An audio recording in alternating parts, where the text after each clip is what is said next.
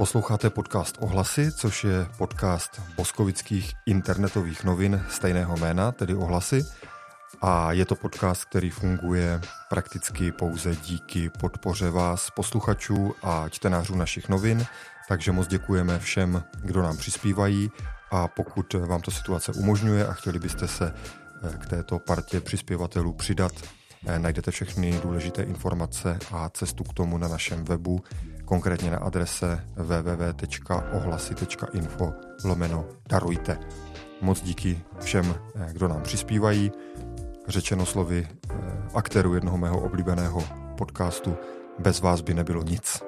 A dneska jsme se sešli v našem improvizovaném studiu k takovému speciálnímu dílu, který jsme plánovali už delší dobu, a měla by to být taková kritická debata o fungování boskovické koalice, která vede toto město od minulých komunálních voleb.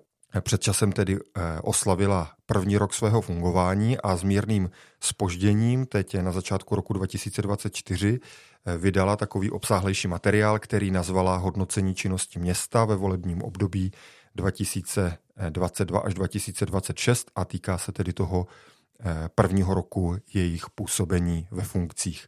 Tu koalici tvoří uskupení Změna 22, Naše Boskovice a Piráti a my se o její dosavadní činnosti dnes kriticky pobavíme ve složení já, Tomáš Trumpeš, za Ohlasy je tady ještě můj kolega Tomáš Znamenáček a jako kritický pohled boskovické opozice jsme pozvali nově předsedkyni boskovické KDU ČSL Dagmar Hamalovou. Takže ahoj Dášo, ahoj Tome, vítám vás v Ohlasech.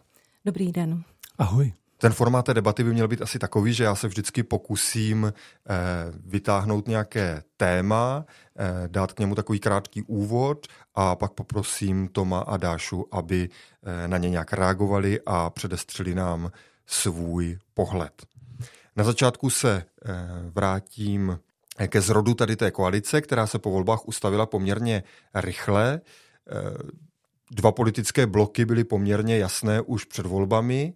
A teď mě zajímá, co je vlastně nejvíc definuje, jak je ta koalice postavená. Ono to trochu vypadalo, že je to na základě jakýchsi snah o modernější a progresivnější politiku, zatímco v opozici zůstaly ty strany reprezentující, řekněme, tradičnější, možná by se až dalo říct, staré pojetí politiky. Tak mě zajímá, jestli tady s touhle tezí souhlasíte, anebo v čem je podle vás ten hlavní rozdíl, který definuje současnou koalici a současnou opozici. Dášo, jak ty to vnímáš z těch opozičních lavic?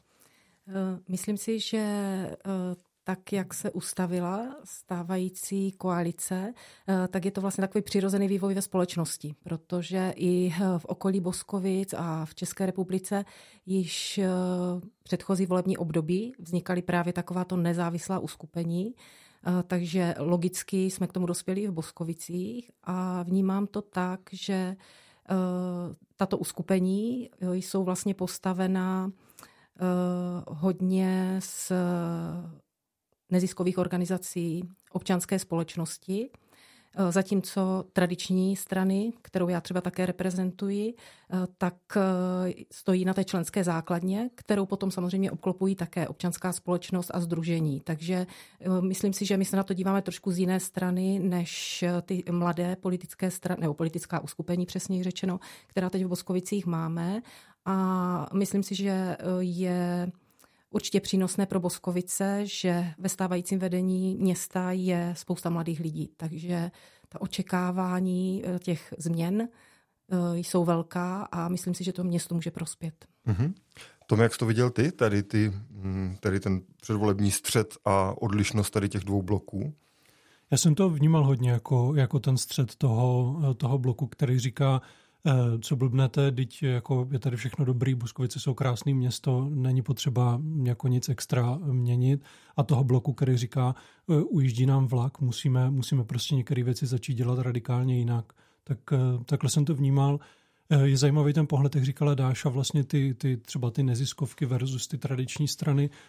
Nevím, a to už by bylo asi na delší debatu, do které se nemusíme teď pouštět, jestli vlastně tohle není určitý příznak toho, že se těm tradičním stranám nepodařilo úplně nabrat nový lidi, nový témata dostatečně prostě omladit, nejenom papírově, ale fakt jako myšlenkově, obsahově. No.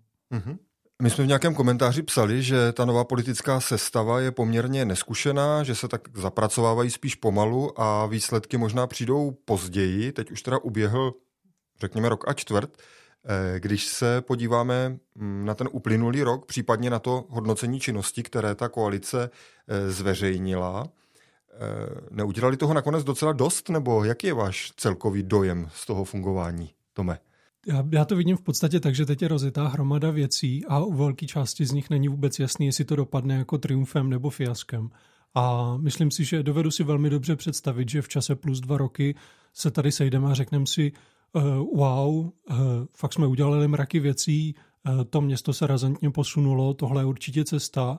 A zrovna tak si dovedu představit, že se sejdem za 2 roky a řekneme si, možná jsme neměli prostě jako mít najednou rozdělených tolik velkých témat a vlastně teď u některých z nich, u části z nich to třeba nedopadlo a vlastně třeba na tom se ukázala ta neskušenost a tak. Takže já si dovedu představit, že vlastně toho udělali hodně už teď, ale ten výsledek prostě se uvidí až jako s určitým odstupem. No, ještě.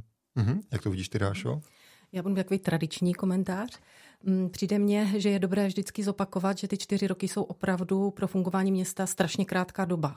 Zejména co se týká investičních akcí, ale třeba i nějakých zásadnějších oprav a větších projektů.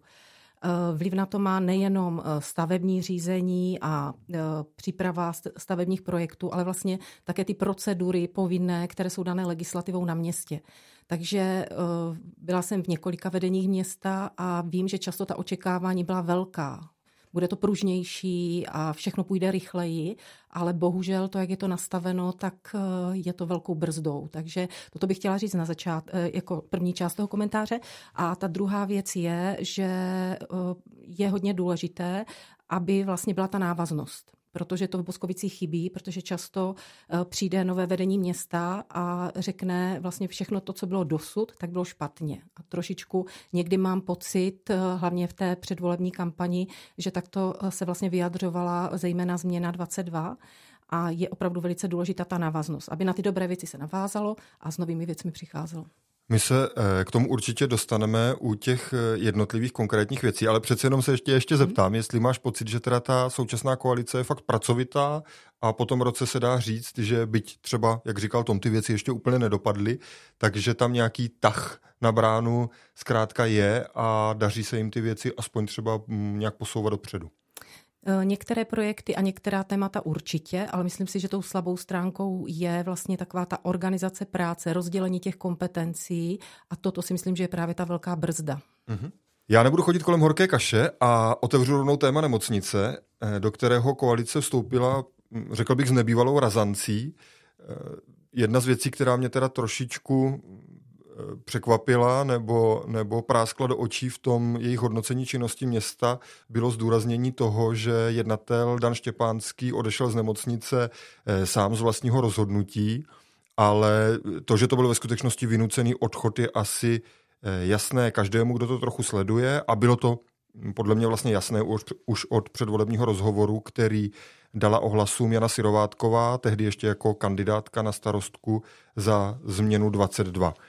Tak já bych se vás teď rád zeptal, jestli rozumíte tomu, jak ta koalice k nemocnici přistoupila a jestli tady z vašeho pohledu existovaly opravdu jako viditelné a vážné důvody pro takhle rychlý a razantní zásah, který se začal odvíjet prakticky hned po jejich nástupu do funkcí. Jak jsi to vnímal, Tome?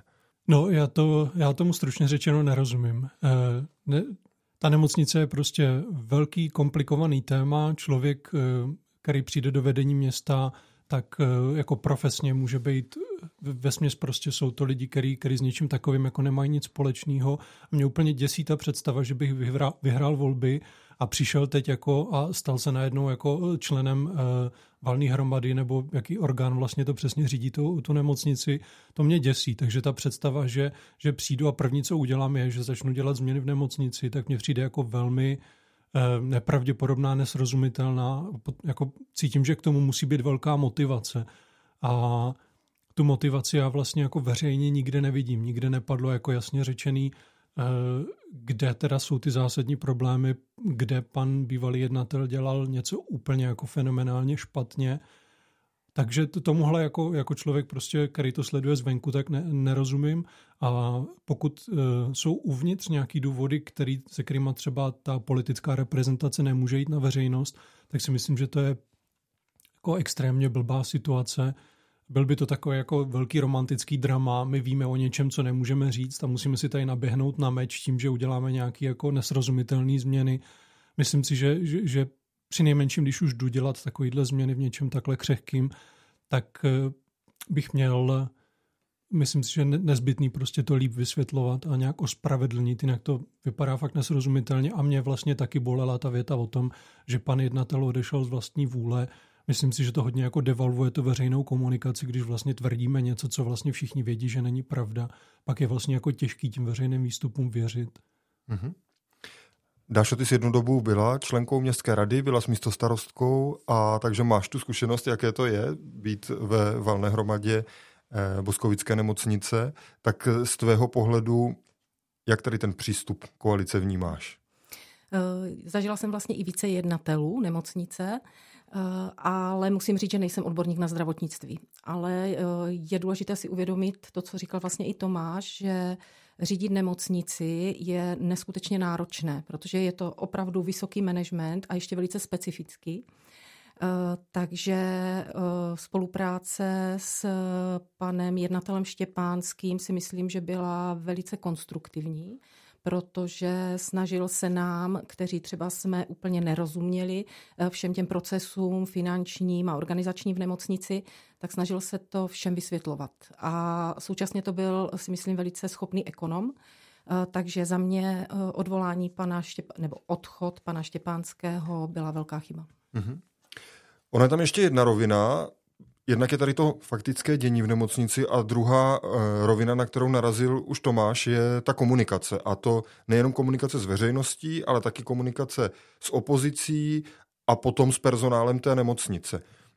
Můj dojem z mimořádného zastupitelstva a celkově ze všech těch informací, které máme, je ten, že tohle vedení města teda vůbec nezvládlo, když to řeknu na rovinu. Vnímáte to podobně přísně, Dášo? Určitě. Měla jsem možnost hovořit s panem Štěpánským, třeba když nastupoval a v průběhu potom, a vím, že toto považoval vlastně za svůj profesní úspěch, že se mu podařilo nastolit jakýsi smír mezi odbory, lékaři, personálem, zaměstnanci, a vím, že se k tomu vyjadřoval, že to nebyla jednoduchá práce. Trvalo to minimálně měsíce, řekla bych, že i roky, a myslím si, že to je taková křehká věc, která se velice snadno poruší, a to se teď stalo, protože myslím si, že ta komunikace se zaměstnanci nemocnice ze strany vedení nemocnice i vedení města není nastavená dobře. Mm-hmm. Já možná teď, Tome, na tebe tu otázku posunu trošku dál, protože ty máš i profesně z části tady k těm věcem jako blízko, nebo pohybuješ se v tom prostředí, kde se tohle hodně řeší, tak mě zajímá, jestli ta chyba není jenom lidská, třeba v nějakém nastavení jako komunikačním, ale jestli vlastně není systémová, jestli by zkrátka ten obor komunikace není profesionální práce jako každá jiná a jestli by město velikosti Boskovic a firma velikosti Boskovické nemocnice už zkrátka neměli mít nějakou lepší profesní výbavu čistě pro tady tu komunikační roli. Jak to vnímáš? No, myslím si, že jednoznačně, že tohle bylo výborně vidět v těch následných vystoupeních vlastně, kdy už se vyhrotila ta personální krize v souvislosti s tím celostátním děním a lékaři hrozili právě tím rušením přes času a tak. A to je situace, ve které už si myslím, že bychom si neměli dovolit jít do toho tak jako čistě punkově, ve smyslu někam přijdem, něco řekneme. A tam vlastně padaly hodně poškozující prohlášení a i ze strany paní starostky a i ze strany pana jednatele. A v situaci, kdy prostě to vře v x set hlavy instituci, která je kritická pro fungování toho města, tak jako si myslím, že si nemůžeme dovolit nemít prostě rovnou odborníka, ideálně rovnou na krizovou komunikaci, který bude hlídat to, aby jsme se nezahrabávali, aby jsme ten problém nezhoršovali. A je to škoda, že Já to vnímám do velké míry klidně na úrovni právníka, jako ve smyslu, že stejně jako je evidentní, že některé věci na městě musí řešit právník, tak by je pro mě evidentní, že věci téhle důležitosti by měl řešit odborník na tu komunikaci. No. A pak si myslím, že by nemusely nutně vznikat některé ty situace, které se pak musí zpětně s obrovským úsilím zase zahlazovat. Vys teda práci pana Štěpánského třeba na nějakém budování nějakého sociálního smíru. No. Mm-hmm. Díky, poskočím k dalšímu tématu a to je základní škola, což teda bude asi hlavně tématem toho letošního roku, ale ono se otevřelo už loni. Dneska vedení města říká, že nic není rozhodnuto, že ta debata nějak pokračuje. Dá se tomu věřit? Nebo myslí si třeba Dáša jako zástupkyně opozice, že už tady, jak to tak někdy bývá, je nějaké rozhodnutí a teď se vedení města snaží k tomu tu debatu dokočírovat? Jak to vnímáte jako politická opozice? Když vlastně byla představena analýza základní školy, tak paní starostka na prezentaci vlastně mluvila o termínu únorového zastupitelstva. To je zastupitelstvo, které bude za pár dní. A to si myslím, že se nenaplnilo. Takže to mě trošičku uklidnilo, že to přece jenom nebylo tak hektické, jak původně bylo avizováno. Takže věřím tomu, že ten zrychlený model se nenaplní a opravdu, ať uděláme jakékoliv změny v základní škole, tak je potřeba doplnit odbornou diskuzi. Protože je velká škoda, že změna ve svém programu uváděla, že je velice důležité vlastně mít transparentní všechna výběrová řízení. A jakým způsobem nebo proč se rozhodlo vedení města pro zpracovatele této analýzy, i když jsme se dotazovali písemně, tak vlastně na to jsme tu odpověď nedostali. Takže tady je konkrétní ukázka určité netransparentnosti. A druhá věc je, že i na samotném dokumentu je vlastně uvedeno, že ten prostor pro seznámení starostky a vedení města s takto obsáhlým dokumentem se počítal v řádu 2-3 dnů, takže to ukazuje opravdu, že to bylo šito horkou jehlou. Teď se vlastně bavíme o rychlosti toho projednávání, ale druhá věc je ta rychlost jako toho samotného rozhodnutí, nebo pokud k němu teda směřujeme, že já jsem si popravdě řečeno myslel, když se otevřelo tady to téma rozdělení školy, ono v těch programech to ty strany spíš jako naznačovaly, než že by říkali jednoznačně, že to udělají. A teďka to vypadá, že to chcou udělat poměrně rychle. Já jsem si myslel, že to je taková věc, která se bude připravovat třeba několik let. Tak jak to vnímáte, jak to vnímáš, Tome? Jako je to věc, na kterou by se mělo spěchat, anebo k ní přistupovat spíš opatrně? Jako máme už těch informací, které potřebujeme pro to rozhodnutí dost? Já si tohle moc netroufám komentovat, protože tomu věcně vůbec nerozumím. Tam to je hodně otázka toho, jako toho řízení změny, ve smyslu, co všechno by obnášelo prostě rozdělit tu instituci na 3 a nevím, jak moc, do jaký míry jsou prorostlí. Jedna věc je, že ty baráky jako jsou jinde, ale vlastně vnitřně organizačně já vlastně jako nevím, co by to znamenalo a dovedu si představit, že by jsme se rozhodli, že to chceme udělat a následně by vznikl nějaký vlastně farplán té změny a na základě toho by se třeba určoval ten termín. Ale jako víc... Tak tady zaznívalo, že už by se to mohlo stát od příštího školního roku, což je opravdu podle mě teda extrémní jako, rychlost. Mně na tom přijde zajímavý to, že tam zrovna budou ty konkurzy na ředitele škol nebo na ředitele školy, tak tam jako chápu, že ten souběh je takový jako lákavej, že by vlastně už jsme rovnou udělali konkurs na 3 ředitele, ředitelky a vlastně oni už by si, dejme tomu, klidně mohli řídit ten proces. Jo. Ale fakt se jako netroufám si tohle nějak jako věcně komentovat. Dášo, z svého pohledu taky svým povoláním seš ředitelka malé základní školy. Je to proces na léta, anebo se dá udělat takhle rychle? Jak to vnímáš? Já bych neřekla, že na léta, ale ne takto narychlo. Takže myslím si, že upozornila bych ještě na to, že vlastně učitelská veřejnost je specifická odborná skupina. A učitelé opravdu vyžadují diskuzi, aby s tím byli nějak seznámeni. Tomu odpovídá i to, že vlastně reagují třeba i na projednání výzvami a dopisy a podobně. Takže nemyslím si, že to musí trvat roky, ale určitý čas to opravdu potřebuje. Takže myslím si, že máme tady například místní akční skupinu, která má velice blízko k učitelům i třeba k části odborné veřejnosti. Myslím si, že by se dali najít i další platformy, kde by se ta pro, proti a vlastně i ta situace v základní škole dali prodiskutovat a směřovat tedy potom k nějakému konkrétnímu rozhodnutí. Mm-hmm. Zase se posunu k dalšímu tématu a to je architektonická soutěž na generel Červené zahrady.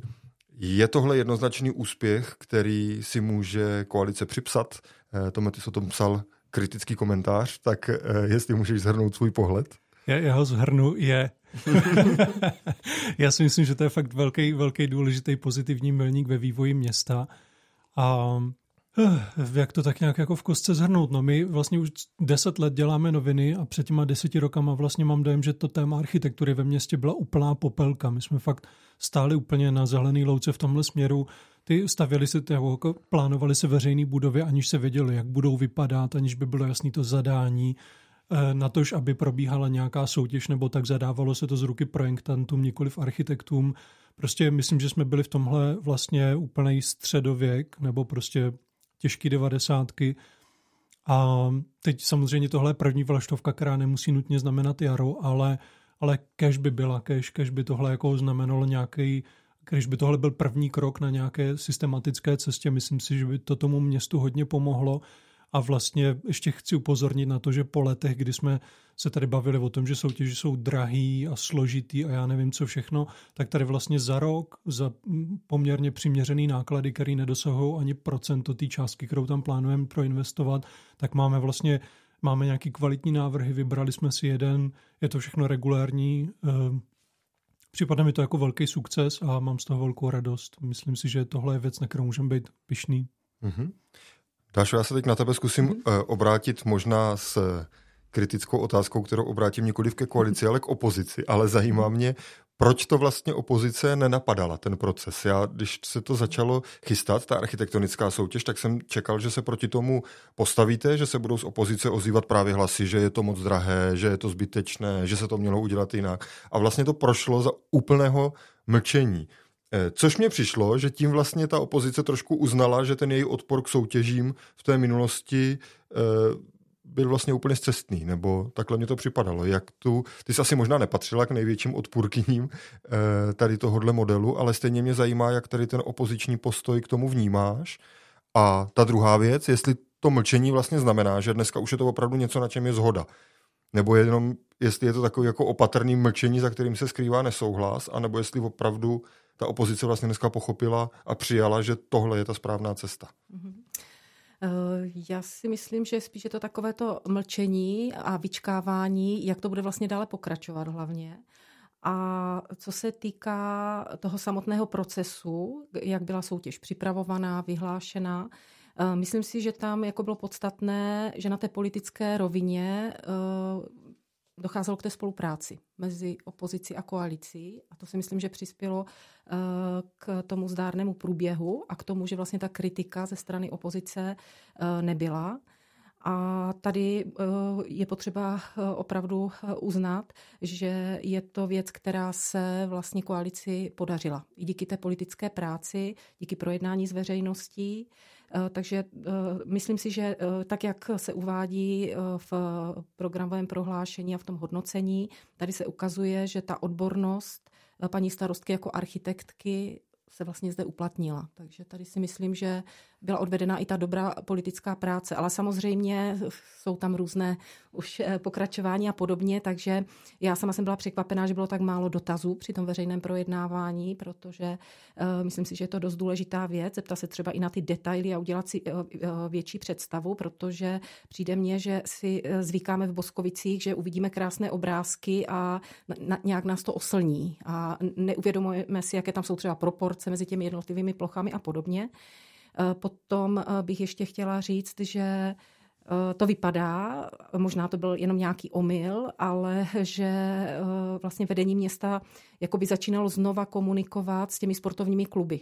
A toto si myslím, že je chyba, protože pokud se po nich chce znova jakési zadání jejich požadavků, když to zadání těch požadavků už říkali několikrát při všech těch možných dalších vlastně zadáních, soutěží anebo studií, tak uvidíme, jak to bude pokračovat. Myslím si, že teď je ta fáze další, aby jsme se přiblížili k té sportovní hale.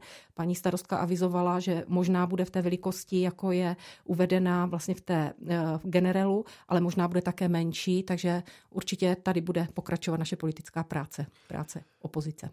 Zároveň je to věc, na kterou se právě chci zeptat, protože ono to vypadá, že to pokračování a vůbec taková hlavní investiční priorita tady té koalice je ta sportovní hala.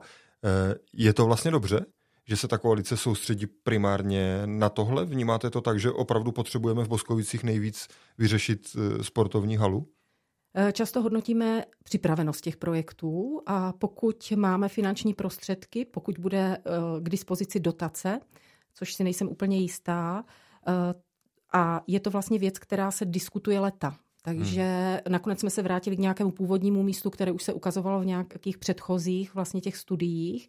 Takže myslím si, že pro mě třeba sportovní hala není úplně priorita, ale myslím si, že za nás, když bych mohla mluvit jako za opozici, tak ten sport je velice důležité téma a bere se to, že je to opravdu taková ostuda Boskovic, že sportovci nemají kde sportovat a kolegové prostě opakují, že jakmile se postaví tato sportovní hala, tak už bychom měli přemýšlet zase nad nějakou větší tělocvičnou, protože bude okamžitě vlastně zaplněná a stejně se bude využívat i kapacita ve Svitávce. Mhm. Já se přiznám, že mám někdy už takovou novinářskou tendenci trochu doufat, že ta hala bude rychle stát, abychom už o tom nemuseli psát a dál se tomu tématu věnovat, což ale nemyslím úplně jako vtip, protože si myslím, že i tomu městu to vlastně uvolní nějaký kapacity pro to, aby se mohlo zabývat taky jinýma věcma, ale přesto se tě zeptám, Tome, taky, jestli si myslíš, že ta hala by měla být vlastně na tom seznamu jednička. Věcně si myslím, že nutně ne, že Boskovice jakoby se bez sportovní haly obešly. A tak, že vlastně pokud chcem podpořit veřejný sport, tak to jde udělat i jinak a tak, ale vlastně než tady se začne někdo sbírat před naším barákem k nějakému veřejnému linči, tak dodám, že vlastně si myslím, že je dobrý ji teď postavit, že je to důležitý pro to město, samozřejmě jako obsahově věcně, že bude dobrý, že ty sportovci budou mít kde sportovat a tak, ale hlavně, aby jsme si to vlastně dokázali, že tohle zvládneme, že tohle umíme, aby to město se nějak jako přestalo samo ze sebe dělat jako vtipy a pro mě to dobře vystihuje ten citát, vlastně nevím, kdo to řekl, že demokracie staví, tak ta naše demokracie nestaví. Myslím si, že když postaví, tak jí to hrozně pomůže vlastně, že nás to hrozně nakopne. Mm-hmm. Já jsem si tím trošku nachystal půdu pro další téma a to je knihovna, kde mám naopak pocit, že když to řeknu natvrdo, jsme ztratili poslední rok. Ohlasy už před rokem psali nejdřív Tomově komentáři, že ten Frankův projekt je pase. Potom jsem psal, myslím já, že ještě předtím, než se to formálně uzavře, tak by bylo dobré nestrácet čas a vybrat tu novou variantu. Uplynul rok, my nemáme stavební povolení na ten starý projekt, ale nemáme ani jasno o té nové lokalitě. Proč se to vlastně nehýbe? Rozumíš tomu, Dášo, politicky nějak, kde je zakopán pes v tom, že s tou knihovnou jsme vlastně teď zase úplně bezradní? No, protože jsme vybrali špatné místo pro knihovnu a jako je potřeba i ve vztahu ke mně sebe kriticky říct, že ono to vypadalo velice atraktivně, když pan Fránek představoval svůj projekt a byla jsem na tom jednání Rady města a samotnou mě to překvapilo, jak jsme jako podlehli takové euforii, protože něco jako trošičku ve mně hlodalo, ale nechala jsem se strhnout, takže je potřeba, že mám i nějakou svou politickou zodpovědnost tady za toto přiznat. A myslím si, že to podobně jako s tou sportovní halou, že je to něco, co se nám prostě táhne leta. A myslím... No ale zároveň ten jestli se můžeme soustředit na ten poslední rok, tam mám pocit, že to úplně nevypadá, že bychom byli nějak jako dál, než jsme byli před rokem. Já si totiž myslím, že je vždycky ta chyba v tom, že uděláme tu tlustou čáru a začínáme zase znova. Mm-hmm. Jo, že to vyhodnocování těch lokalit už tady bylo, takže to stávající vedení mohlo říct, vyhodnocovaly se tyto lokality a ty to už vyhodnocovat nemusíme, protože víme, že ty negativa tam převažují a vybrat si ty nové lokality, nebo nové budovy, nebo nová místa a soustředit se třeba na ně. Mhm. Ale jako kdyby začali úplně od znova. Znova budova autů, znova Panský dvůr, který není v majetku města, znova středisko volného času.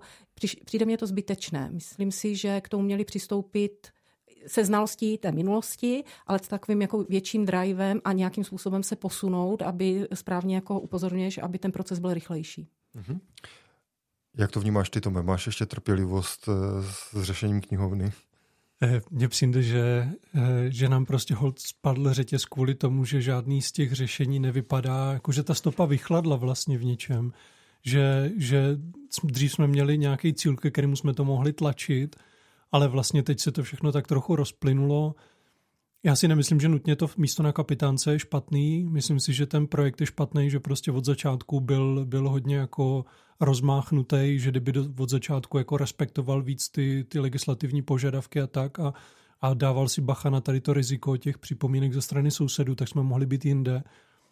Ale každopádně mám dojem, že teď vlastně nikdo nevidí ten cíl, jako k kterému bychom se mohli tlačit, no. A myslím si, že je úplně v pořádku nechat se občas strhnout, jak jsi říkala, že to je vlastně jako chyba. Já si myslím, že to je dobře, že prostě to město by mělo být výsledkem nadchnutí se a stržení se, ale teď vlastně jako my nemáme pro co se tam nadchnout. Všechno má prostě vedle sebe obrovský ale a nikdo vlastně neví přesně, kudy k tomu dojít. No. A to je takový demotivující.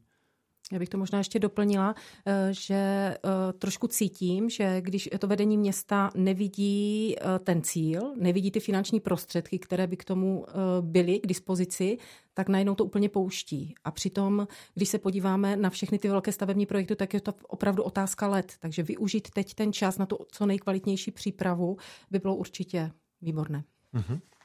Já ještě zůstanu u té oblasti sportu, kultury a taky volnočasu, protože jeden z těch rozdílů mezi tím dnešním a tím bývalým vedením města mně připadá, že je taky v tom, že to současné vedení se vedle přípravy těch velkých investičních akcí hodně věnuje taky těm takzvaně měkkým oblastem nebo menším. To znamená, že se zvedly dotace do sportu, do městské i nezávislé kultury, a do volnočasu. Ono to v úhrnu nejsou tak obrovské peníze, jako jsou tady ty stovky milionů, ale zároveň to teda podle mě na to město má poměrně velký vliv. Tak jak tady toto vnímáte? Je to dobrý přístup? Já to vnímám velmi pozitivně. Myslím si, že je potřeba obojí, jak ty velké infrastrukturní investice, tak tady nějaký třeba ten na investice do těch měkčích projektů, do toho provozu. Myslím si, že třeba, nevím, na případě prostoru je hezky vidět, že když vznikne nějaká infrastruktura, tak to vlastně vygeneruje hromadu příležitostí a hodně to město ožije v něčem, čili ty baráky jsou důležitý, ale na druhou stranu, kdykoliv se bavíme o rozpočtech na ty baráky, tak si říkám, Herdek, kdyby jsme dali prostě 200 milionů do sportu mimo sportovní halu, jako co bychom za to mohli mít všechno. A to jako nenavrhuju reálně, jo, jenom to poměřuju prostě ten provoz s těma barákama. Občas je to taková jako nelichotivá věc, že zkrátka stavíme barák za takový peníze, ale zároveň vlastně ty organizace jsou třeba podfinancovaný a jen tak prostě drhnou břichem, no. Ale tohle vnímám teda pozitivně, tu investici do toho provozu vlastně. Mm-hmm. Dášo? Vnímám to podobně. Myslím si, že občanská společnost i na úrovni Boskovic, malých měst, vesnic je hodně důležitá. A myslím si, že tady právě ty grantové systémy jsou tím příkladem, kdy se neudělala ta tlustá čára, kdy se vzalo vlastně to, co už tady nějakým způsobem fungovalo a vlastně postupně se tam přidávají ty finanční prostředky a vlastně ty grantové systémy se vylepšují. Takže určitě je to velké plus. Teď se dostávám k oblasti, ve které bych možná navázal trochu na to, co říkala Dáša na začátku, totiž o tom, jak to nové vedení města navazuje nebo nenavazuje na to staré. Oblast, ve které mě to přijde asi nejmarkantnější, to nenavazování, je oblast investic v dopravě, kde se vlastně dá říct, že ta změna přístupu je opravdu velká. Ta koalice i v tom sebehodnocení, které vydala, teda se snaží nějak vysvětlovat, co ji k tomu vede. A že je to taková celková změna přístupu k těm dopravním stavbám vlastně i za cenu toho, že ty projekty se musí dělat znova, že se odkládají, že se dokonce nevyužijí dotace, které už byly přiklepnuty. Konkrétně jsou to třeba ten kruhový objezd u pošty, oprava Lidické, byla to oprava na Skalce. Ty projekty se mění a tak mě zajímá, jestli je tohle podle vás jako správný odpovědný a politicky nějak obhajitelný přístup. Kdybych to měl úplně nějak jednoduše vysvětlit, tak mně přijde, že ta nová koalice vlastně přichází s konceptem, ve kterém doprava nerovná se auta. Říkají to tady i v tom svém hodnocení, že chcou zajistit jistotu bezpečného pohybu všech účastníků silniční dopravy, včetně chodců. Možná bychom mohli dodat cyklistů, koloběžkářů a podobně. Tak mluvím dlouho a asi zbytečně složitě, ale ta jednoduchá otázka zní, jestli vám prostě přijde, že ta cena, kterou platíme tady za tu změnu přístupu, je akceptovatelná. Dášo. Já nejsem odborník na dopravu a to, co mě nejvíce vadí, že ty změny anebo pozastavení těch investičních staveb nejsou vlastně vysvětleny. Já jsem se snažila detailně třeba číst si úpravy vlastně projektu na Skalce, ale vlastně nebylo to nějak celkově zpracováno, takže mě tam chybí to vysvětlení. Takže toto mně přijde, že je velká chyba. Tady vidím právě chybu v té komunikaci, že se to uzavírá mezi nám nějakou neznámou odbornou veřejnost. Vlastně vůbec nevíme, kdo tady tohleto řeší, jestli to řeší jenom paní starostka, nebo jestli to řeší dopravní komise. A myslím si, že to je velká chyba. Takže vlastně nedokážu se postavit za to, jestli to bylo správně, že ty projekty byly všechny pozastaveny, anebo jestli se to má řešit nějakým jednotlivě, že tento třeba opravdu stálo za to, nešlo to jinak udělat. Takže obecně k této oblasti jsem teda kritická, ale nejsem odborník na dopravu a nemám vlastně k tomu ty podklady, takže nemůžu se k tomu detailně vyjádřit. Mm-hmm. Jak to, Tome, tak v té obecné ideové rovině vnímáš ty? Já jako druhý neodborník na dopravu se k tomu můžu fundovaně vyjádřit. Pro mě obecně... No, ne, mě totiž na tom, ale myslím, že to je dobrý, abych to tak nerad jako zhazoval tady tohle, protože si myslím, že je fakt důležitý, aby to ta radnice vysvětlovala tak, aby i my, kteří nejsme odborníci na dopravu, jsme tomu nějak základně rozuměli. Takže proto vám vlastně i ty otázky kladu a zajímá mě, jestli tomu rozumíte, protože na základě toho se trochu ukáže, jestli se jim to daří. Já jako v obecném principu mě nevadí zkračovat projekty, na které byly peníze, protože nejsme přesvědčeni o kvalitě těch projektů. Kdyby se tohle dělo častěji, tak si myslím, že to bude pro celou republiku jedině dobře, protože mám dojem, že jakkoliv jsem zastánce dotací v principu, tak mám dojem, že občas takový to, že jsou na to prachy, tak to uděláme, i kdyby to měla být prostě cesta vodníkud nikam. Tak toto je jako destruktivní a myslím si, že nebo to nemá smysl jako rozvíjet, to je evidentní asi. Takže v tomhle ohledu, ale já nevím, jestli jako to, co jsme udělali, je případem tady tohoto, protože nejsem schopný tolik posoudit tu kvalitu, tak neumím říct, jestli to, že jsme přišli o nějakou dotaci, jestli vlastně jsme schopni vyvážit tou dodatečnou kvalitou toho projektu, čemu třeba jsem vyloženě nefandil jako prostě chodec nebo člověk, který se pohybuje po městě v drtivé většině pěšky, tak byl ten kruháč pod poštou, který vnímám prostě jako takový jako ryze takový dopravní řešení, který vlastně vůbec nebere ohled na to, že v tom městě taky žije někdo jiný než lidi, kteří jezdí autama. Tak to vlastně jako vítám, že se to zastavilo, protože to vnímám jako přesně projekt, který by vlastně nadělal víc škody než užitku. No. Ještě k těm investicím se zeptám, jak se vám líbí projekt na rekonstrukci parku u Zámeckého Skleníku, protože to je zase věc, kde se navazuje a vypadá to, že to vlastně bude možná první velká věc, která se tady téhle koalici podaří. Tak myslím si tady v tomhle případě, že je dobře, že ta nová koalice naopak zde navazuje, přebírá ten projekt a snaží se ho dotáhnout do konce. Já jsem jako rozpolcený, protože ten projekt mně se líbí, čistě subjektivně jako já za sebe říkám, že se mi líbí. Vlastně mě ten park jako nikdy nepřišel špatný, ale na těch vizualizacích je prostě vidět, že jako z toho dokážeme dostat víc, což respektuju. Je skvělý, že se to napojí na ten hotový letňák, takže že vlastně tam začne vznikat takový blok opravdu pěkného města, ale na druhou stranu to pro mě bude další projekt, který tak nějak jako proplul pod radarem, že vlastně když bychom měli mít seznam investičních priorit města, tak asi nikdo by v první pětce neměl park u Skleníku, že jo? Protože jako je to pěkný místo už tak, jak to je a vlastně kdybychom si měli říct, kam pošlem pár desítek milionů, tak by to asi pro nikoho nebyl park u Skleníku. Na druhou stranu my jsme hodně limitovaní prostě tím, co se nám jako fakt daří nějak jako zpracovat. Tohle vypadá jako jedna z těch věcí, které se nám daří zpracovat, tak s pánem Bohem, když to prostě jde, tak stavme. No. Teď si nejsem jistý, jestli zrovna KDU ČSL by to neměla v té první pětce. Myslím si, že možná jo, že to byl projekt, za kterým jste hodně stáli. Takže se tě, Dášo, vlastně ani nebudu ptát na to, jestli jste rádi, že ho koalice přebrala a dokončí, to je asi jasný, ale specificky mě zajímá. Myslím si, že teď zrovna někdy probíhala ta takzvaná klikačka, kdy teda město soutěžilo o dotaci, kterou by na ten projekt mohlo dostat, ale několikrát zde zaznívalo, že i pokud by tu dotaci nedostalo, takže by prostě, zkrátka je to nachystané, to mělo udělat za svoje vlastní peníze. Šli byste opravdu tak daleko, že byste podporovali tady tuhle variantu a těch, a teď přesně nevím, kolik to je, ale je to pár desítek milionů, byste do toho prostě dali, hlavně ať už je to hotové?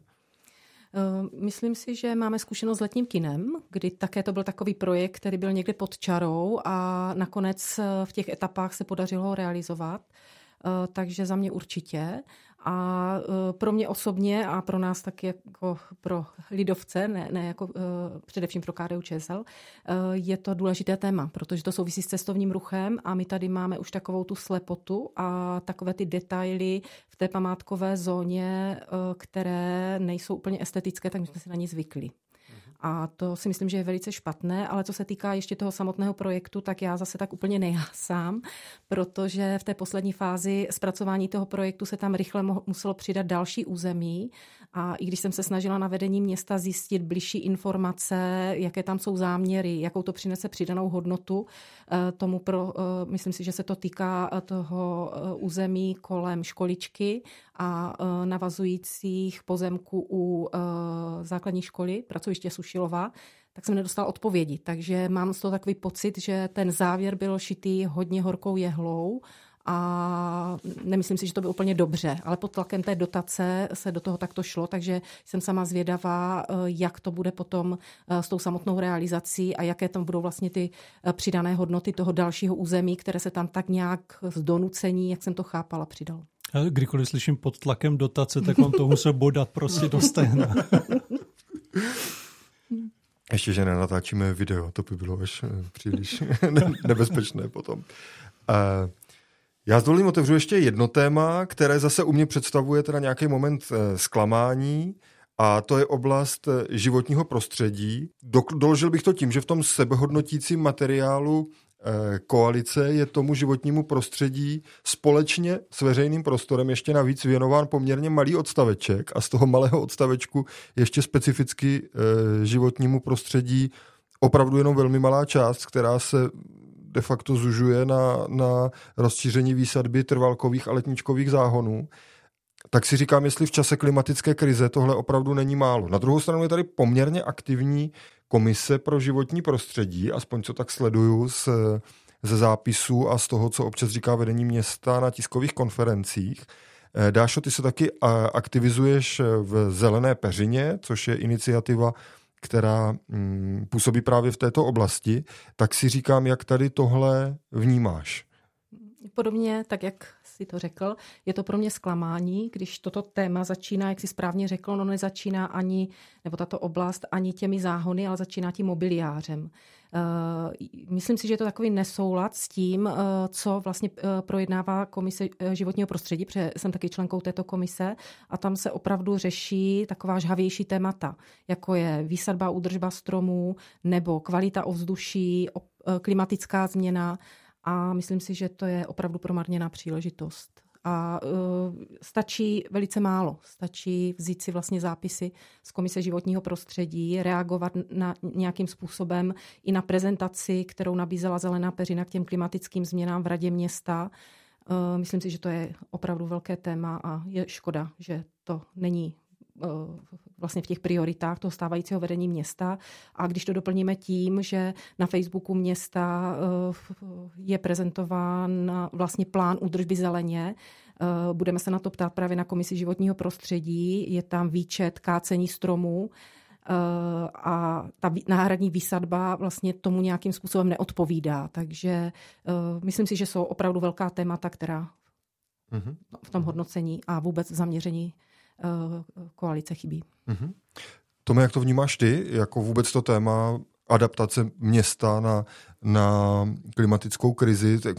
Bývalý pan starosta z chutí říkal na tiskových konferencích občas, že jako my tady v Boskovicích tu klimatickou krizi nezastavíme, takže vlastně z toho tak trošku vyznívalo, že ani moc nemá cenu nic dělat. Tak já jsem třeba čekal od té nové koalice, že se do toho pustí nějak s větší vervou, ale zatím to ke mně teda úplně nedolehlo.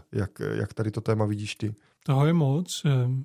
Já jako jedna věc, kterou bych chtěl asi zdůraznit, je, že ta klimatická změna není věc, to není agenda, kterou můžeme delegovat do jedné komise nebo tak. To je věc, která jde napříč celým tím řízením města a vlastně je minimum oblastí, kterých by se nedotkla toto uvažování vlastně nad tím městem v kontextu klimatické změny. Takže já vlastně musím říct, že podle mě určitý posun nastává třeba už v těch architektonických soutěžích, že vlastně Když zazní ve skleníku, že architekt považuje za samozřejmé navrhnout u veřejné budovy zelenou střechu, tak to jako je nějaká civilizace. Přesně tak, že vlastně my tady třeba prostřednictvím, když se soustředíme na tu architekturu, chceme prostě kvalitnější město v tomhle směru, tak kvalitnější město v tomhle směru znamená vlastně i jako připravenější na klimatickou změnu. To znamená, že pokud třeba soutěžíme ty domy a tak já jako věřím, že ta profese architektů, že vlastně nějak reaguje tady na ty výzvy a to, že si kupujeme kvalitnější projekty, může znamenat, že vlastně se líp adaptujeme v tomhle směru, i když je to takový jako... Rozhodně bych uvítal, kdyby jsme se o klimatické změně ve městě bavili jako mnohem explicitněji, mnohem konkrétněji a tak to určitě jo. Ale zrovna tak třeba, když se bavíme o koncepci dopravy, tak to je zase téma, že jo, který...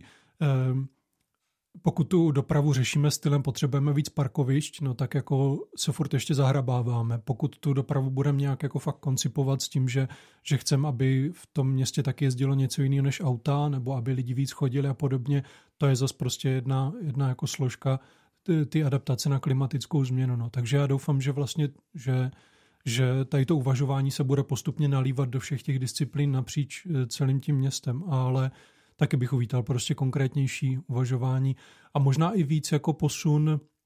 My furt jsme hodně ještě jako hodně o tom uvažujeme optikou těch stromů a třeba zeleně ve městě, což je logický, je to věc, který máme blízko, hodně nám na ní záleží, ale vlastně je to vlastně jako první setina toho tématu, je to první jako drobnost, ale když se bavíme prostě my bychom se měli bavit o těch větších tématech, jako je třeba energetika, dekarbonizace a tak, to všechno jsou věci, ve kterých město může dělat hodně a i my tady v Boskovicích můžeme zastavit svůj díl klimatické změny, ale musíme chtít, musíme prostě potom jít. Já bych to možná ještě doplnila, trošičku mě překvapilo, ale nevím, možná to jsou zase informace, které se nedostaly ani zastupitelům, ani veřejnosti, že paní starostka nebo vedení města na počátku vlastně tohoto volebního období tak se soustředili na kontrolu veškerého majetku města, budov převážně. A myslím si, že tam mělo právě probnout i něco takového. Jaký je tam potenciál právě pro energetické úspory, pro hospodaření s vodou a další. Myslím si, že v té energetice se něco trošku děje, ale nemyslím si, že je to dostatečné. Mhm. Další téma komunikace a média. To bylo velké téma vítězných stran před volbami. V realitě to pak přineslo jakýsi nový model. Vlastně se dá říct, že se tam stalo poměrně hodně věcí. Vznikl mediální výbor, teď vzniká nějaká redakční skupina, redakční rada zpravodaje, přibral se další zaměstnanec, takže se vlastně i poměrně výrazně navýšily peníze na tuto oblast. Teď mě zajímá úplně banální otázka, kterou bych vám položil oběma, jestli to pro vás vlastně přineslo nějakou viditelnou změnu komunikace města k lepšímu. Jak to vnímáte? Tom jako občan, Dáša jako politička. Jo a ne. Mně jako přijde jako zásadní zlepšení, který s tím souvisí, tak je vůbec obecně atmosféra v té politice. Dřív prostě chodit na třeba jednání zastupitelstva. Upřímně jsem zvažoval, jestli prostě nejít radši do nemocnice na výplach žaludku, že by to mohlo být příjemnější. Že ta atmosféra, ta neustálá konfrontační atmosféra, vlastně takový neustálý konflikt latentní nebo i jako vyloženě přímý konflikt a tak, to bylo hrozný a mám dojem, že v takové atmosféře to město jako nejde rozumně dělat. Že to není město, ve kterém se jde pro něco nadchnout, nechat se pro něco strhnout. A myslím si, že tohle se pomalu proměňuje a to je jako obrovská, pro mě je to obrovský důležitá věc, kterou hodně kvituju. A druhá věc ještě pozitivní je, že mám dojem, že ty politici jako chtějí mluvit, chtějí jednat s lidma, cítí tam větší otevřenost, větší ochotu ke komunikaci, ale jako ke skutečný obousměrný komunikaci, nikoliv k tomu nechám vás vykecat, protože bych to jinak slíznul. Tak tohle jako je to dobrý a to horší. Furt vnímám ten nějaký asi tam vnímám prostě nedostatek v nějakém strategickém řízení té komunikace, že furt tam necítím, že by se někdo zamyslel nad tím jako úplně z vrchu, někdo s velkýma zkušenostma, s velkou profesní zkušeností v tom oboru komunikace, že by se zamyslel a řekl si, hele, to město funguje takhle, potřebujeme tady třeba mít takovýhle kanály. A vlastně mám dojem, že třeba úplně nezaslouženou pozornost dostává ten zpravodaj, který vlastně pro hromadu lidí v tom městě je vlastně úplně naprosto irelevantní médium. Jak se tím mimochodem líbí jeho nová podoba? Já si myslím, že je hrozně omezená tím vizuálem, který prostě je špatnej, za kterým se člověk, ten vizuál by jako v ideálním případě měl vybízit k nějaký hře, jako k něčemu tvůrčímu. Ten současný vizuál je prostě, jak kdyby vás někdo umlátil jako stohem kancelářského papíru. To je prostě věc, která k ničemu nevyzývá, která prostě je špatná. A pak jako logicky ten zpravodaj, který je super, že ten vizuál drží, to je jako hezký, ale na tohle hodně doplácí. No. Takže mně se nějak zvlášť nelíbí, působí to hodně devadesátkově, nemám z toho jako radost, nemám dojem, že by to bylo město, které by mě strhávalo. No. Mhm. Dášo, jak ty vnímáš komunikaci města a ty změny, které se tam dějí? Tak z těch pozitivních věcí líbí se mně akce Otevřená radnice, když jako občan si tam hledám svoje místo, zvláště když to bylo poprvé a bylo to prioritně pro děti, tak jsem se tam procházela tím prázdným úřadem. Ale myslím si, že toto je dobrý směr, takže toto si myslím, že je dobrý. Ale jinak celkově jako ten posun nevidím. A bohužel, jsem u toho, protože jsem vlastně v těch pracovních skupinách, které to nějakým způsobem řeší, ale nějakým způsobem to nejde. Mm-hmm. Ale myslím si, že je to zase, že hledáme nějaký nový model za každou cenu. Že tam vidím zase tu tlustou čáru. Jo? Že kdyby, já jsem to brala tak, že přece jenom mladí lidé mají jiné potřeby, a to jejich vidění chce trošku jako razantnější změnu, ale ta nepřichází. Takže myslím si, že tam asi chybělo i nějaké to vyhodnocení toho, co minule fungovalo nebo nefungovalo. A je to rozfázováno vlastně po krocích a bude to trvat asi nějakou dobu. Takže teď bylo soustředění právě na ten boskovický zpravodaj a na nová pravidla. No a kdy se dostane na řadu webové stránky, Facebook, nedokážu zatím říct. A to přitom se ten... Kdy bude Instagram, to mě zajímá. Webové stránky jsou vlastně na pořadu pro letošek. Letos by se to mělo nějak podle... Já už nevím, kde jsem to teda četl, hromé. Doufám, že v Ohlasech. Myslím si, že je to v tom sebehodnocení, že to tam píšou, že vlastně na rok 2024, to si myslím, že by mohlo být jako velmi konkrétní, dobrý krok dopředu, protože ten současný web není dobrý. A já ještě abych řekl jednu pozitivní věc, a abych nebyl jenom kritický tady v téhle oblasti. Mám pocit, že co se vedení města ale vyloženě daří, jsou ty veřejné debaty. Že vlastně ta debata ve Skleníku teď k tomu generelu byla prostě výborně jako připravená, odvedená. A vlastně musím říct, že jsem byl překvapený, i když byla v Sokolovně ta první debata o základní škole s veřejností, tak jasně, že tam prostě padaly určité vyhrocené názory, byly tam prostě emoce ze strany třeba těch učitelů a tak, a nebo rodičů, ale mně celkově vlastně přišlo, že ta debata byla velmi dobře jako zvládnutá a odkomunikovaná. Radek Pernica se podle mě v obou případech ukázal jako docela dobrý moderátor, takže tady, a myslím si, že to je důležitá věc, tady ty setkání s veřejností. Rozhodně. A že se to jako opravdu poměrně mimořádně daří, tak to bych ještě... Určitě, také souhlasím. Taky a zároveň tam hrozně dobře vnímám to, že mě straší prostě v hlavě jedna věta, jedna bývalá místostarostky, která prostě někde napsala, že ohledně nějakého projektu, který nějak jako dohlížela, tak říkala, ještě musíme přejít přes jednání s veřejností. Že to byla taková jako ulička hanby, kdy člověk zavřel oči, nadechl se, proběhl a ten projekt si tak jako nesl pod rukou a pronesl ho tou uličkou hanby a na konci ho teda hodil nebo položil za tu cílovou čáru a tady fakt jako cítím, že je tady zájem prostě o ten dialog, no, že to není jenom jako že to není povinná figura, to setkání. Já bych ještě přece jenom tady v téhle oblasti zůstal a stočil to trošku jako osobně, protože musím říct, že jsem byl vlastně v té osobní rovině poměrně překvapený, jak málo se změnila právě ta přímá osobní komunikace politiků, že je podle mě pořád velmi málo. A i tady ti představitelé, jak jsme si říkali na začátku té jako nové, moderní, progresivní politiky v Boskovicích, v tomhle podle mě té definici vůbec neodpovídají. Nebo máte vy pocit, že je to nějak jako jinak a že s vámi ti politici komunikují dostatečně. Já bych vlastně čekal, že toho bude prostě mnohem víc, jo? Že budou mít svoje, když to řeknu natvrdo, že budou mít svoje čau lidi, že budou posílat nějaký newslettery, že budou točit videa, že budou prostě dávat informace na sítě a to nemyslím nějak špatně. Jo. Já jako zároveň bych rád trošku hájil ten politický marketing, že ono se to někdy staví tak, že se jenom jako chlubí, dávají si fotky prostě na Facebooky, že to je, ale já myslím, že, jako je, že důležitou součástí té práce politika je komunikovat s občany a ukazovat jim tu svou práci a vysvětlovat jim tu svou práci a pokud to nedělá, tak na to doplatí. A vlastně před volbami se tady zástupci tady těch stran, které se pak ujali moci trošičku, nechci říct jako smáli, ale tak jako kriticky vyjadřovali k tomu, že to bývalé vedení města to nedělalo, že ti bývalí politici říkali, že jo, my makáme, nemáme na to čas někde prostě se prezentovat na sítích, ale přitom to teď nedělají taky. To je můj dojem. Jak to vidíte vy? Já na tohle nemám velký názor. Nejseš moc na sítích. No, jedna věc je, že já fakt jako nejsem tolik na sítích, takže tohle moc nevnímám. A druhá věc je, že nevím, kde by pro to město měla být vhodná hranice mezi tím, že něco komunikuju jako město versus něco komunikuju jako politik. A dovedu si představit, že vlastně, že by většina té komunikace měla probíhat třeba za město, na oficiálním profilu toho města.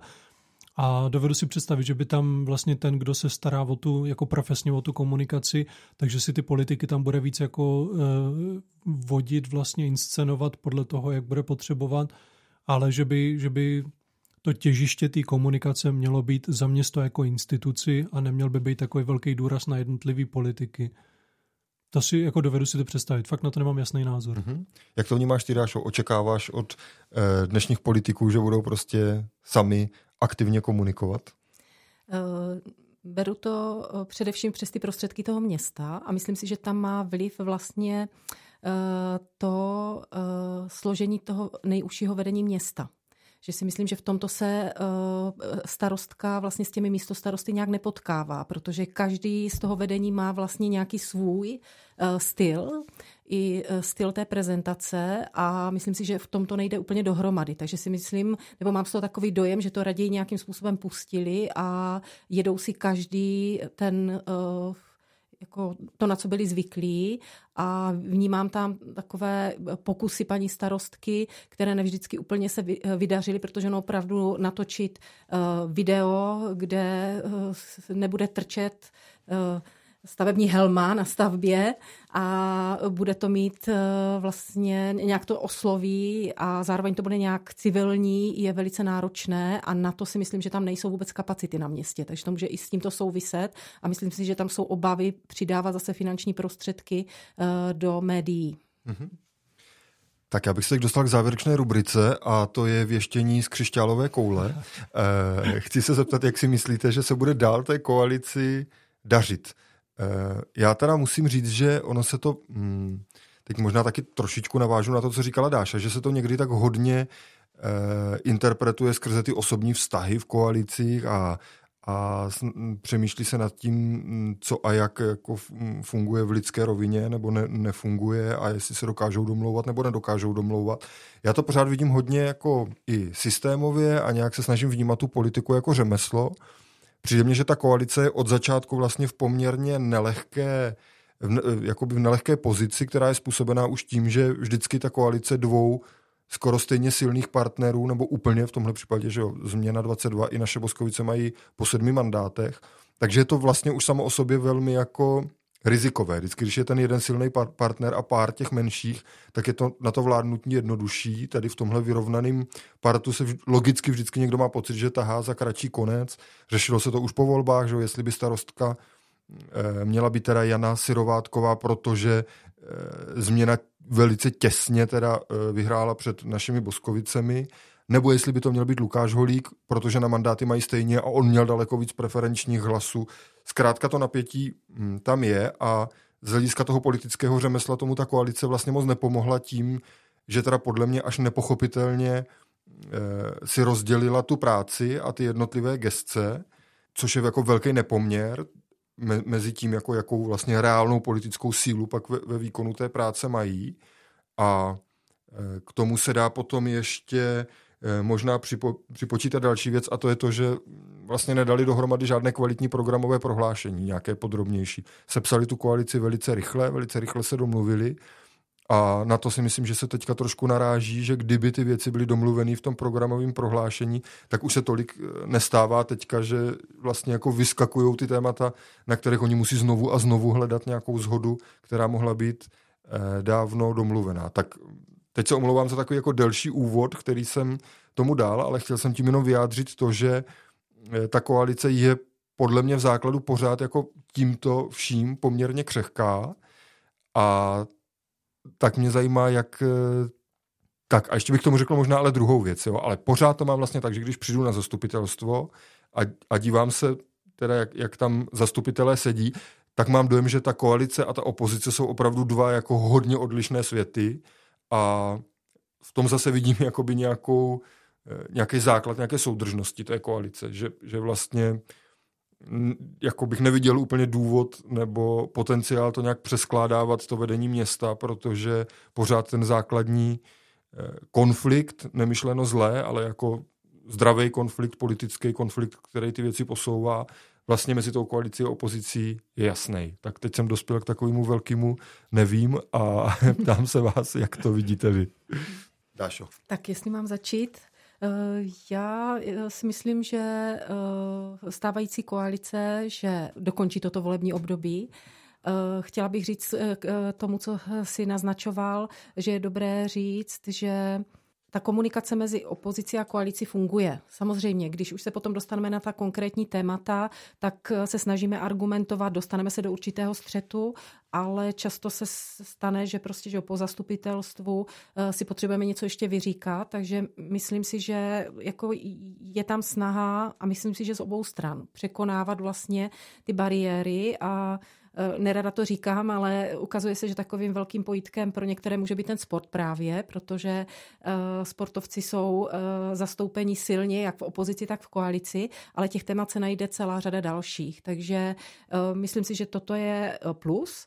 A na druhou stranu, tak jak jsi říkal, že v nějakých těch zásadních rozhodnutích je zatím koalice jednotná. Takže já bych odhadovala, že stávající koalice vydrží, a byla bych pro, aby vlastně se posilovala ta demokratická diskuze a argumentace, aby vlastně potom ta návaznost toho budoucího vedení byla. Aby zase jsme nezačínali zase na novo. Mm-hmm. Tome? Mně přijde, že si toho ta koalice teď vlastně na začátku naložila hodně a že teď je klíčový, jestli se jí podaří vlastně část z toho, co má na talíři, tak jako odbourávat v nějaký úspěchy, podobně jako s tou soutěží na červenku. Pokud se jim podaří vlastně tady z toho takhle ukrajovat a proměňovat vlastně tu hromadu věcí, kterou si naložili, tak postupně odbavovat jako v nějaký úspěchy, tak si myslím, že to může fungovat velmi dobře a že vlastně může naplnit takovou tu základní vizi, se kterou přišli, že chtějí prostě město, který jako v některých zásadních tématech hodně popojede dopředu. A samozřejmě to vnitřní pnutí, zejména pokud prostě člověk má tolik naloženo, tak tam musí být velikánský jako kdekoliv jinde, ale zároveň tam ten jasný argument pro to, aby zůstali pohromadě, je podle mě jako neoddiskutovatelný. Jsou to prostě progresivní strany, které vidějí ty věci hodně jako stejně v podstatě, a zároveň si myslím, že je evidentní, že vlastně můžou zvítězit jako výhradně jako tenhle tým, že vlastně pokud začnou pokukovat někde bokem, takže je vlastně takzvaně game over, že tam možná jde získat nějaké jako dílčí vítězství, ale celkově se to strašlivě rozsype. A myslím si, že tohle si nemůžou neuvědomovat, takže si myslím, že tohle bude jako ten silný magnet, který je vlastně i přes ty složitosti vnitřní určitě podle mě podrží pohromadě, no. Jsem zvědav, která, doufám, že se nemám za 14 dní smást tady. Máme s tím v Ohlasech velkou zkušenost, já už se bojím cokoliv říkat, protože po 2 letech v minulém volebním období jsem napsal komentář, jak si Lukáš Holík s panem Dohnálkem rozumí a kráčí si pro další volební vítězství, a asi 2 měsíce na to vyskočil jako čertík z krabičky 2. místo starosta pan Mazáč a koalice se zbortila během chvíle. Takže já radši nic neříkám, ale jenom kdybych to měl nějak jednoduše shrnout, ten první rok té koalice, teď třeba v návaznosti na to, co říkal Tom, můj dojem z téhle debaty vlastně trošku je, že toho za ten první rok neudělali tak málo, že ty věci jsou hodně teda rozjetý a že přestože Dáša na začátku říkala, že to čtyřleté období je poměrně krátké, tak když si člověk vezme, že jsme teprve ve čtvrtině, tak jako za rok, za dva, jako pořád tam minimálně cítíme naději, že té práce můžou zvládnout docela hodně. Vnímáte to tak?